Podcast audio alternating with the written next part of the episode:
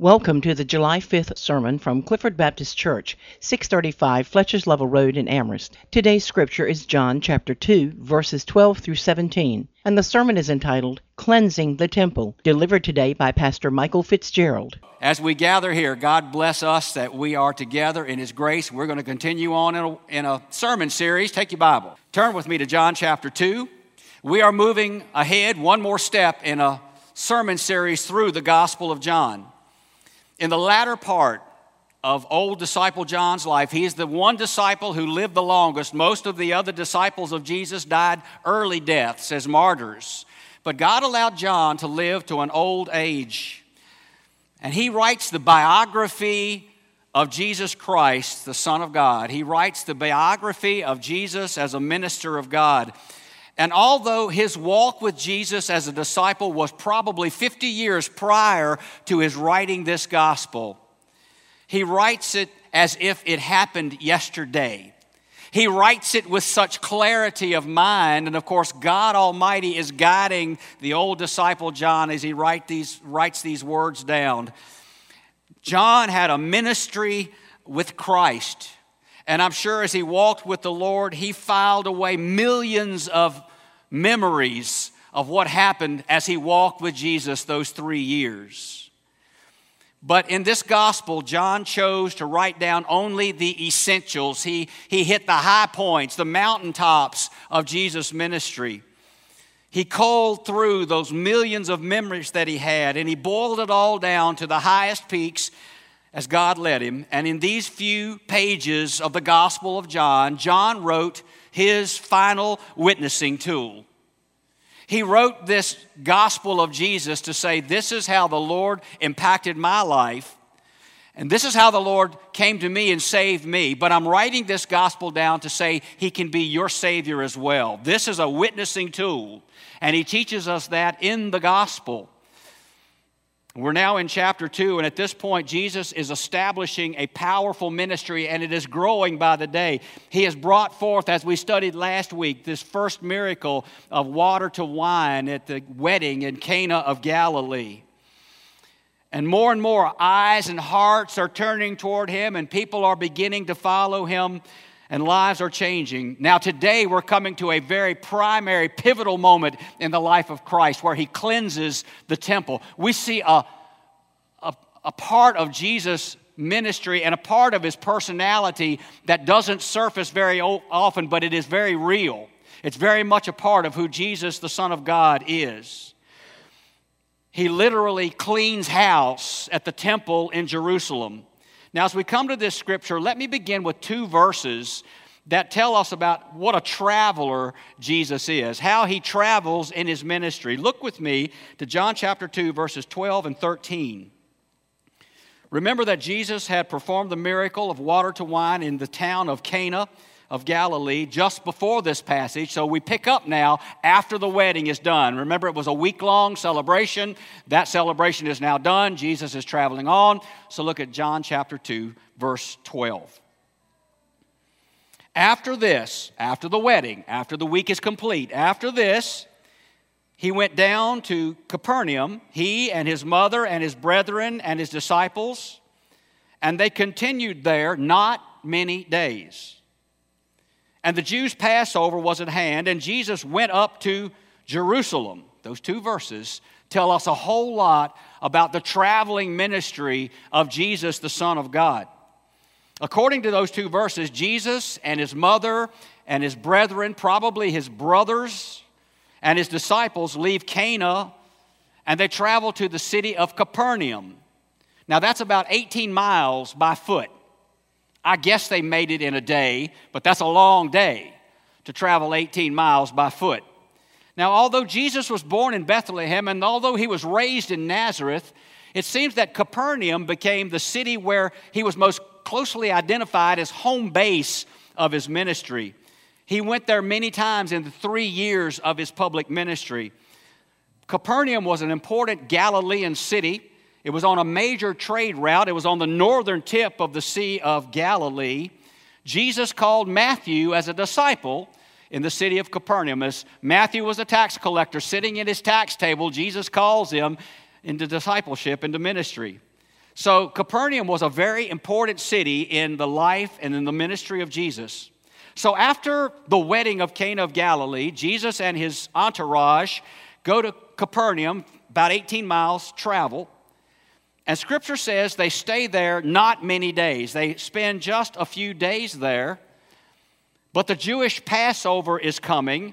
And, of course, that is a rite of faith for the Jew that if it's any way possible, you are to head to Jerusalem and to the temple grounds so that you can celebrate the Passover in Jerusalem at the temple when that holy day comes. So John briefly says this in these two verses. He says that Jesus went from Cana to Capernaum, stayed in Capernaum just a few days, then he traveled to Jerusalem. Well, that sounds like a, a minor statement, but from Capernaum to Jerusalem was eighty miles. So in other words, in the span of just a week or so, Jesus and his entourage are walking nearly one hundred miles. That's encased in two little verses, but you have to dig it out to find out that he was a real traveler. Jesus was a strong man. Jesus was a man's man. I think so often we, we see this meek little man who has these meek little words, and we miss the true personality of who Jesus is. But he was a man's man. He was a strong man.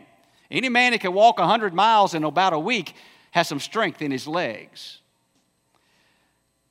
And in the course of just that few days, he makes that trip. I'll, I'll never forget as a boy, getting ready for church in the mornings, on Sunday mornings, my dad would always get ready first. He'd clear out. We only had one bathroom in the house. So dad would get in early, take his bath, and clear out of the bathroom so mama and the kids could have the bathroom to get ready. And dad would study his Sunday school lesson while we three were getting ready, treading out the bathroom. And one Sunday morning, I remember this so well, dad was reading, and obviously he was in his lesson, he was talking about how much of a traveler Jesus was, how many miles he could cover. And I'll never forget dad saying, "Man, that guy could walk a lot." Why do you remember those things? But I remember dad saying that as he studied his lesson.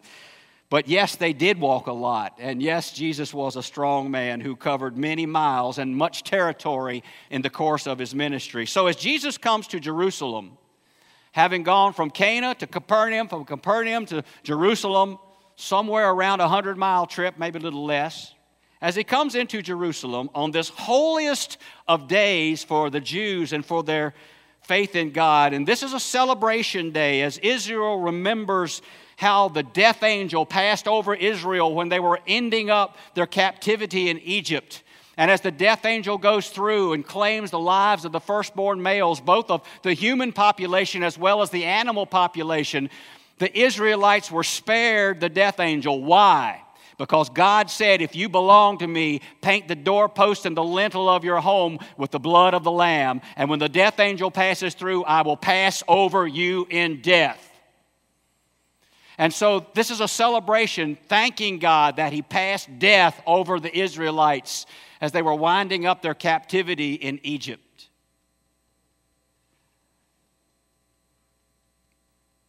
And their sign as God's people was the blood of the Lamb. It is still true today. The sign of being God's people is the blood of the Lamb, the perfect Lamb, Jesus the Christ, the sacrificial Lamb who had no sin. Well, as Jesus in his public ministry nears ground zero of Passover, meaning that he's coming up to the temple grounds. That's the place of the celebration. That's the place where people are thronging around the temple, and, and the city is full of people because they're coming from all over the world to celebrate Passover on this special day. And he sees the crowds, and he sees the movement, and he sees that all of the streets around the temple are busy with people. He hears voices as they shout out. But then he notices that a lot of the shouting is because business is taking place on the temple grounds. It sounds like a barnyard as caged and tied animals are tied around the perimeter of the court of the Gentiles at the temple.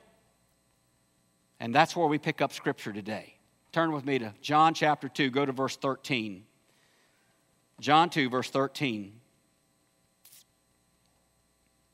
And hear these words through verse seventeen.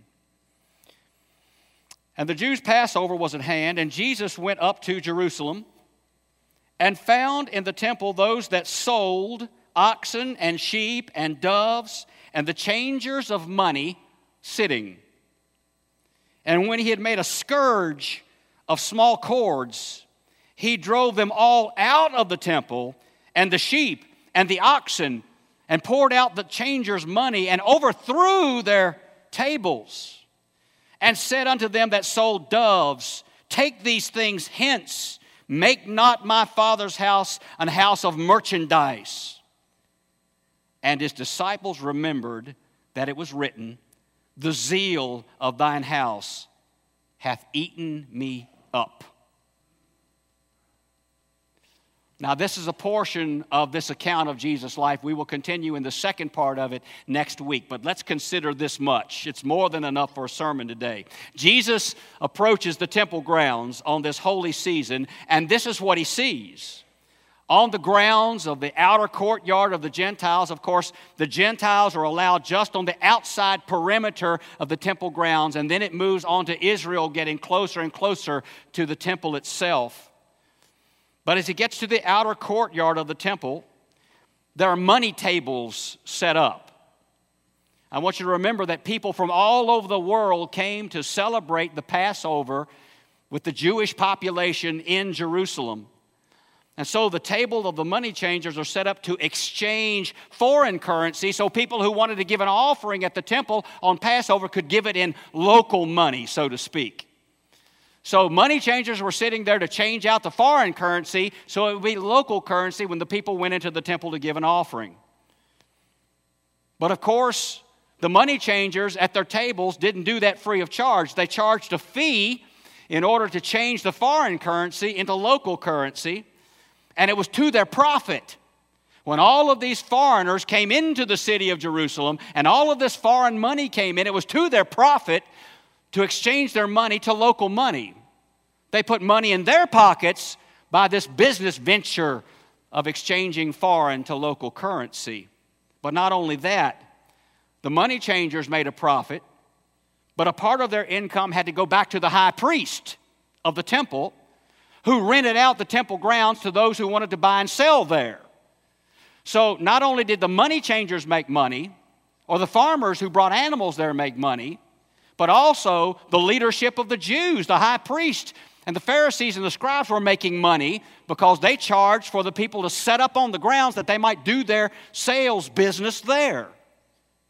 So it was a, a, a truly a, a money-making venture here. And then, too, farmers would bring their stockyard animals to the temple, and they also rented space from the high priest to sell their sheep and their goats and their oxen for people to sacrifice to God. Maybe all of this started out with good intention.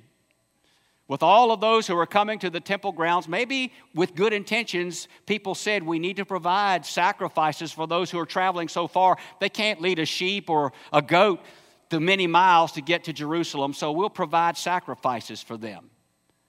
So perhaps it started out with a positive thing and in a good way, but over time, it changed from a ministry of helping people to a business of just getting their money. So the courtyard at Passover had nothing at all to do with approaching the holiness of God. It was a sales venture. It was all about turning a dollar for profit.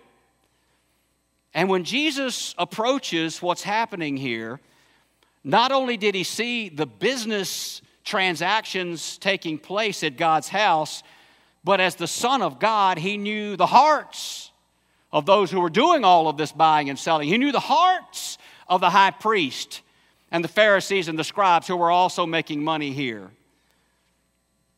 They weren't there to worship God. They were there to line their bank account. And John says, when Jesus sees what's happening there, as he comes into all this tumult of people and animals and money taking place, changing hands, John says Jesus makes a small whip, a scourge. The Greek word is phragellion. a short whip. And he charges. He doesn't just mince his way into the court of the Gentiles. He charges into the court of the Gentiles. And he is swinging this scourge as he goes through the crowds of people.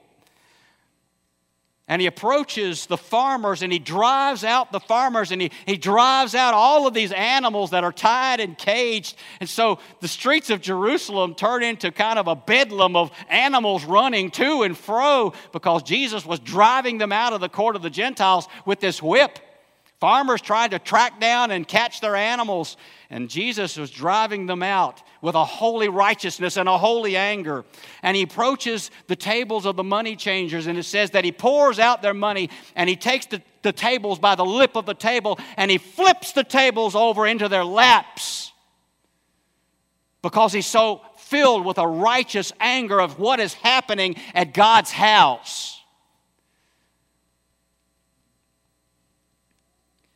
Have you ever had somebody come at you and you know they're coming at you with a purpose in mind? Maybe it's a good thing. Maybe they're coming at you. I could always tell when my Aunt Frances came at me, it was always with a hug. Come here, little sweet thing. I want to give you a hug. But perhaps you've had someone striding toward you and you thought, uh-oh, this is going to be an explosive conversation. So for the positive and for the negative, I think all of us have been in a situation where we see someone coming our way and we know that we are their target. We are the ones that they're directing their attention to. When these money changers sat at their tables, they witnessed Jesus swinging this whip and running out the farmers and releasing the animals into the streets. He was driving them all out. Bedlam is breaking out, and then he starts sprinting toward their tables. And they know that he's coming for them as well, as coins roll and clatter all over the temple grounds. And these money changers are down on their knees trying to pick up their precious money so they don't lose any of it, so someone won't come through and steal that which is on the ground. It's an amazing sight. And while these guys don't want to lose their money, they also don't want to confront the man with the whip, because he is displaying some righteous anger here. And then Jesus, thirdly, studies the dove salesman. You'll notice that in the passage. Basically, doves are cheap sacrifices. Those who can't afford a sheep or a goat or an oxen will buy a pair of doves to sacrifice. The poor people. In fact, if you remember when Mary and Joseph came to dedicate their son Jesus at the temple, they sacrificed the birds. Tells us something about their financial background. They weren't rich people. But Jesus approaches the dove salesman. And he says, I want you to get all of these cages out of here. I want you out. Don't make my Father's house a place of money making. Don't make my Father's house a place of business. Don't make my Father's house a place of merchandise. If this happened today, you know what Jesus would say? Don't make my Father's house a Walmart or a stockyard. This is a place of holiness where we celebrate and thank God for His faithfulness to His people, not a place to make money. And then remember, taking all this in are these new disciples Jesus called. Maybe they'd only seen the, the mild Jesus as he called them into ministry and followed his initial steps in ministry. But they are seeing now, early on, they're seeing his holy indignation and his anger over the mistreatment and the sinful usage of God's house. And the disciples are watching him in wide-eyed wonder as to what's happening here. And as they stand there in amazement, maybe they're standing there in sheer shock at what they're seeing as Jesus is going through the crowd with this scourge, this whip. This gentle man of God had risen up, and they were seeing a side of him they had never seen. They had seen his side of love over and over again, but now they're seeing the side of justice. And I want you to know this, ladies and gentlemen, that God's love is perfectly balanced with God's justice, God's righteousness. Yes, God is a God of love, but our God is a God of righteousness as well. We see that in this passage. And as they stand there in shock, perhaps, as they see the embodiment of God's righteousness in this moment, this scripture comes to their minds. It's in Psalm sixty-nine, verse nine, that says, "The zeal for God's house, the zeal for God's holiness has eaten him up, has consumed him, has taken over in his mind and in his heart, that he is standing up in a righteous way for the holiness of his Father." This is, what a passage this is. And this passage is in all four of the Gospels. What a side of Jesus that John and Matthew and Mark and Luke want us to see. We can't miss this side of the personality of the perfect Son of God, Jesus. Yes, he is the Lord of love, but he is also the Lord of justice. And we see that here. As a church, we need to remember that here. Now, certainly financially, we're grateful for the offerings, the money that comes in here. So I, I say this within the message today. Your support financially is so well used in your church. You support your staff. Thank you very much. You support the bills that come into the church, electricity and utilities and all that stuff. More importantly, more importantly than that, we raise money for our missionaries and for mission purposes that are supported around the world and some of our own missionaries around the world. We also want to have a long-term effect of looking down the road, seeing how God wants us to provide for his church, building-wise or otherwise, in days that are ahead. So the need for money is absolutely essential to the church. I will say that to you. It was true from the first century on that the church has needed money in order to conduct its ministry. And the Bible commissions you and me to be tithers, as we give to the ministry that our God will carry out into the world. Now, there are thousands of godly causes out there, all of them good in so many ways. Malachi three ten says that we are to give our tithe into the storehouse. Where's that? That's here. The storehouse of God's people, your church, is where the tithe is supposed to come. But listen, here's Jesus' point. Money does not define us. Money does not run us. Money is not our goal. Money does not rule us. How much we have or how fancy our building is is not the cause of Christ. Money is just a little piece of the way that God provides for us to be ministers in this world, because this world is lost and dying, and we need to go out as witnesses in this world. Money is part of our operation for sure, but, but listen, it's not, it's not the church's lifeblood. I think many churches believe it is. The bigger the offering, the, the more important a church we are. No, money is not the church's life's blood, but rather ministry is the church's life's blood. Working for Christ, sharing the gospel, that's the life of the church. Huge offerings will not save one person. The fanciest building in the world cannot save one individual. It is only the love and the grace and the gift of the cross and the empty tomb of Jesus Christ that brings salvation to a heart and to a life. So what we truly need as a church is clear preaching of the Word, clear teaching of the Word, and a congregation of people who are on fire to do His will and His ministry in this world. That we walk from this place to honor our holy God. We're not a place of merchandise. We're a place of ministry, a place of holiness of God, and we are to honor Him and serve Him and love Him day by day as we worship together and as we go into the world as ministers. So thank you for giving. That is part of our ministry. Thank you. But ministry goes far beyond the pocketbook into the fields of service where, as Jesus said in John four thirty-five, those fields are white for harvest. In other words, they're ripe. If the world was ever ripe for Jesus Christ, it is today. And the world needs Him. We have Him. and we are to be His people going into the world to share that good news. Thank you for teaching Sunday school. Thank you for shepherding children. We're going to get back to that as soon as we possibly can. Thank you for leading in missions. Thank you daily for opening your Bible. Thank you for worshiping together. Thank you for speaking good words of the Savior and good words about your church when you're out there in the community.